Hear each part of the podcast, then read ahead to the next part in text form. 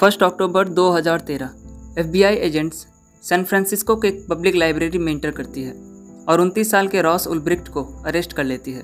Ross online market में legal drugs का सबसे बड़ा मार्केट चलाता था। इस ऑनलाइन मार्केट का नाम सिल्क रोड था, जिसे एंशियन ट्रेड रूट, जो चाइना यूरोप को जोड़ता था, उसके रेफरेंस में रखा गया था। रॉस को लगा कि वो भी ऐसा ही एक मॉडर्न डे मार्केट प्लेस बनाएगा, जहाँ हर तरह के ड्रग्स और इलीगल सामान को पूरी दुनिया में बेचेगा। कहते हैं कि दो साल दस महीनों की इस सिल्क रोड मार्केट में लगभग 214 मिलियन डॉलर का सेल हुआ, जिसे बिटकॉइन में पे किया गया था। इस ऑनलाइन मार्केट को इंटरनेट की काली दुनिया, डार्क वेब में ऑपरेट किया जाता था। रॉस का मकसद था एक ऐसा वेबसाइट बनाना, जहाँ लोग एनोनिमसली कुछ भी खरीद सके और कोई सबूत न रहे जिससे उनका पीछा हो सके।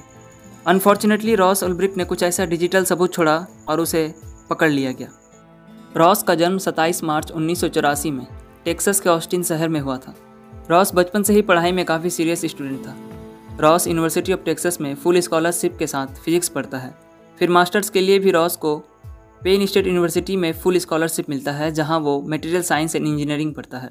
पेन स्टेट यूनिवर्सिटी में रॉस का थिंकिंग प्रोसेस इवॉल्व होता है और एक लिबर्टेरियन बन जाता है। लिबर्टेरियन ऐसे लोग होते हैं जो मानते हैं कि गवर्नमेंट का लोगों की ज़िंदगी में कोई कंट्रोल नहीं होना चाहिए। लोगों को ज़्यादा से ज़्यादा लिबर्टी मिले और उनको फ्री चॉइस दिया जाए। रॉस एक libertarian economist Ludwig von Mises का फ़ैन एंड फॉलोअर था। उस वक्त के प्रेसिडेंशियल कैंडिडेट मिट रोमनी ने एक सवाल पूछा कि what is America's greatest challenge तो रॉस ने अपने यूट्यूब चैनल में बोला कि मुझे लगता है हमें यूनाइटेड नेशंस से अलग हो जाना चाहिए। रॉस एक ऐसी दुनिया बनाना चाहता था जो इंस्टीट्यूशनल और गवर्नमेंटल कंट्रोल से फ्री हो। इसी माइंडसेट से रॉस ने एक जनवरी 2011 में सिल्क रोड को क्रिएट किया। इस सिल्क रोड जैसे वेबसाइट को हम रेगुलर वेब ब्राउज़र जैसे क्रोम में नहीं ढूंढ सकते। डार्क वेब में इंटर करने के लिए हमें टॉर जैसे सॉफ्टवेयर का यूज़ करना होता है। टॉर को यूएस नेवी के द्वारा प्राइवेट कम्युनिकेशन के लिए बनाया गया था, जहाँ रियल आईपी एड्रेसेस और यूज़र की आइडेंटिटी को हाइड कर दिया जाता है, ताकि कोई भी ट्रैक ना कर सके। सिल्क रोड साइट को रॉस ने खुद से कोडिंग सीख कर बनाया था। जब उसे मदद की ज़रूरत पड़ी तो उसने बिटकॉइन कम्युनिटी में एक मैसेज लिखा, मुझे एक बिटकॉइन स्टार्टअप कंपनी के लिए बेस्ट डेवलपर चाहिए। जो इंटरेस्टेड है वो दिए गए ईमेल पर कॉन्टैक्ट करे और उसने अपना ईमेल आईडी पब्लिक कर दिया Ross Ulbricht at the rate Gmail dot com Ross ने कोडिंग के लिए अपने दोस्त रिचार्ड बेट से भी हेल्प लिया और इसने रिचर्ड और अपने गर्लफ्रेंड जूलिया को सिल्क रोड के बारे में बताया। सिल्क रोड अब हर तरह के ड्रग्स का मार्केट प्लेस बन चुका था। Weed cocaine L LSD heroin Ross का मानना था कि ये लोगों की मर्ज़ी है कि वो अपने बॉडी के अंदर क्या डालेंगे, ना कि सरकार की। और हर किसी को सेल्फ डिफेंस करने का हक है। लेकिन जल्द ही रॉस ने सारे वेपन्स को सिल्क रॉड से हटा दिया, क्योंकि उसे कोई कंट्रोवर्सी नहीं चाहिए था। अपने सेल को बढ़ाने और कस्टमर को अट्रैक्ट करने के लिए रॉस ने एल्टॉइड यूज़र नेम से अलग अलग फोरम में पोस्ट लिखना शुरू कर दिया, और उसमें सिल्क रोड का लिंक इंक्लूड होता था। उसने बिटकॉइन साइट में जाकर भी एक ऐसा पोस्ट लिखा, और सिल्क रोड को एक एनानिमस अमेजन डॉट कॉम बताया।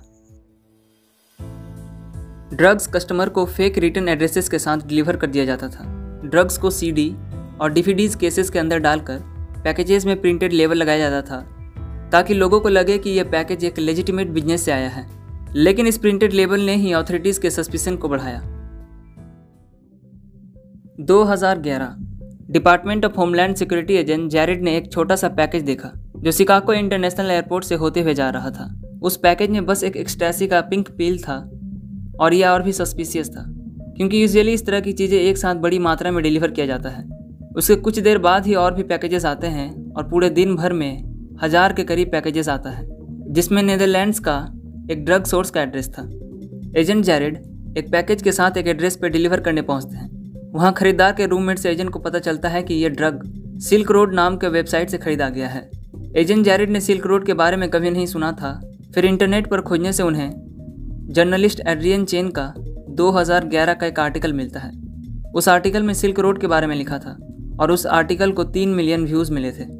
फिर एजेंट जैरिड ने यूएस अटॉर्नीस ऑफ़िस को इस केस में ध्यान देने के लिए कन्विंस किया, क्योंकि एजेंट जैरेड को शक था कि टेररिस्ट ऑर्गेनाइजेशन सिल्क रोड से सामान खरीद कर अमेरिकन पर हमला कर सकते हैं। सिल्क रोड के स्पॉटलाइट में आते ही उसके फ्रेंड रिचर्ड ने इसे बंद करने को कहा और उसकी गर्लफ्रेंड जूलिया ने ब्रेकअप कर लिया। रॉस ने रिचर्ड से झूठ कहा कि उसने सिल्क रोड बेच दिया है और इससे उसका कोई लेना देना नहीं। और फिर रॉस ऑस्ट्रेलिया चला जाता है, अपनी बहन के साथ रहने। इसी वक्त, रॉस साइट के ज़रिए वैरायटी जोन्स नाम के आदमी से मिलता है, जिसने सिल्क रोड में सिक्योरिटी होल को खोजा था। फिर रॉस सारे फाइल्स को इंक्रिप्ट करने का डिसीज़न लेता है। उसने अपने लैपटॉप में किल स्विच को एक्टिवेट किया, जो ऑटोमेटिकली डिवाइस को शट डाउन कर देगा, अगर कोई अथॉरिटी उसे पकड़ने आता है तो। उसने लैपटॉप, हार्ड ड्राइव, सबको डिस्ट्रॉय करके भागने का प्लान बना लिया था, with new identity. Variety Jones को रॉस एल्ब्रिक्ट का मेंटर भी कहा जाता है। वेराइटी जॉन्स ने रॉस को एक नेम सजेस्ट किया डेड पायरेट रॉबर्ट्स रॉस अब इसी नाम से सिल्क रोड वेबसाइट में लॉगिन करता था। इधर एफ़ को सिल्क रोड का कोई क्लू नहीं मिला कि इसका मास्टरमाइंड कौन है, या ड्रेड पायरेट रॉबर्ट्स कौन है। सिल्क रोड को समझने के लिए एजेंट जैरेड सिल्क रोड में अंडरकवर सामान खरीदते हैं। हज़ारों पैकेजेस और कुछ कस्टमर को भी अरेस्ट करते हैं। एजेंट जैरेड को एक बड़ा लीड मिलता है जब ड्रेड पायरेट रॉबर्ट्स की एक एम्प्लॉय साइरस को वो ट्रैक कर लेते हैं, जो as a moderator Silk Road में काम करती थी। एजेंट रॉबर्ट फोर्सफुल्ली उसके अकाउंट को ले लेते हैं और अब डायरेक्टली ड्रेड पायरेट रॉबर्ट से बात करते हैं। लेकिन गवर्नमेंट एजेंसीज को अब भी कुछ नहीं पता था कि रेड पायरेट रॉबर्ट्स कौन है। FBI special agent Chris Tarbell को पता था कि इनको पकड़ने के लिए हमें इनकी गलती करने का वेट करना होगा। और फाइनली इन्वेस्टिगेशन स्टार्ट होने के एक साल बाद, ड्रेड पायरेट रॉबर्ट्स कुछ गलतियाँ करता है। एजेंट्स को कोडिंग एरर्स दिखता है, जिससे सिल्क रोड वेबसाइट का आईपी एड्रेस लीक हो जाता है। उससे पता चलता है कि सिल्क रोड का सर्वर आइसलैंड के एक डेटा सेंटर में है। एजेंट तारबेल जल्द ही आइसलैंड के लिए निकल जाते हैं, और फिर वहाँ के सर्वर से उनको डेटा प्रोवाइड करवाया जाता है। एफबीआई के पास अब सिल्क रोड का काफ़ी इन्फॉर्मेशन था। कितनी बार ट्रांजेक्शन हुआ? किस किस ने लॉगिन और लॉग आउट किया था? एफबीआई को यह भी पता चल गया कि जो सिस्टम सिल्क रूट सर्वर से कनेक्ट होता था, या जो ड्रेड पायरेट रॉबर्ट लॉगिन के लिए यूज़ करता था, उस सिस्टम का नाम फ्रॉस्टी था। और ये भी पता चलता है कि dread pirate Robert San Francisco के एक कैफ़े से सिल्क रोड सर्वर में लॉगिन करता है। 2012 में रॉस ऑस्ट्रेलिया से वापस आकर सैन फ्रांसिस्को में एक चाइल्डहुड फ्रेंड के साथ रहता है। तो FBI को अब तक सिस्टम का नाम और मास्टरमाइंड का पता चल गया था, जो सैन फ्रांसिस्को में था। लेकिन अब भी ड्रेड पायरेट रॉबर्ट की रियल आइडेंटिटी के बारे में कुछ नहीं पता था।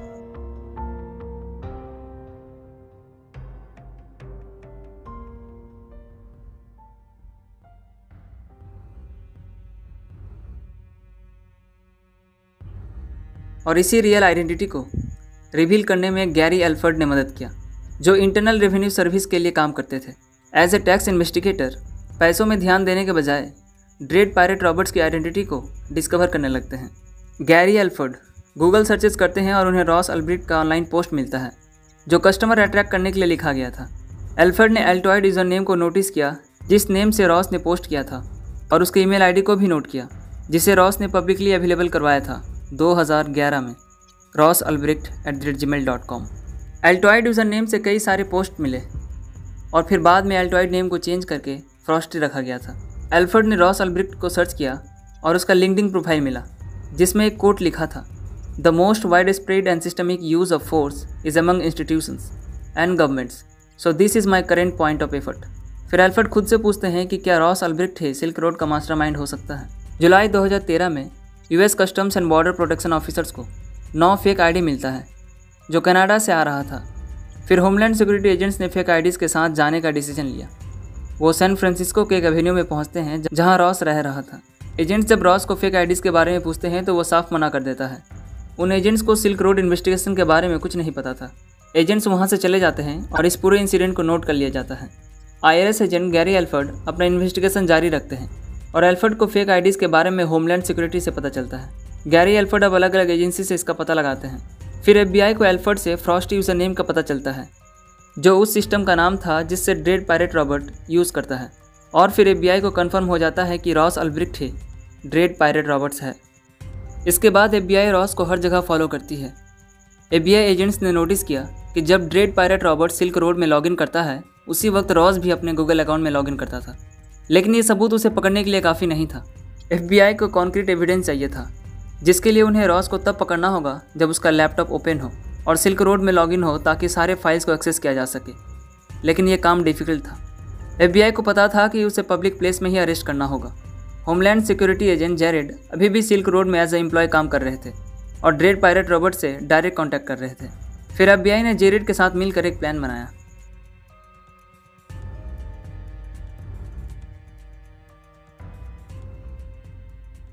फ़र्स्ट अक्टूबर 2013 तीन बजकर आठ मिनट में dread pirate Robert silk road में लॉगिन करता है। इस वक्त रॉस सैन फ्रांसिस्को के एक पब्लिक लाइब्रेरी के साइंस फिक्सन सेक्शन में बैठा हुआ था।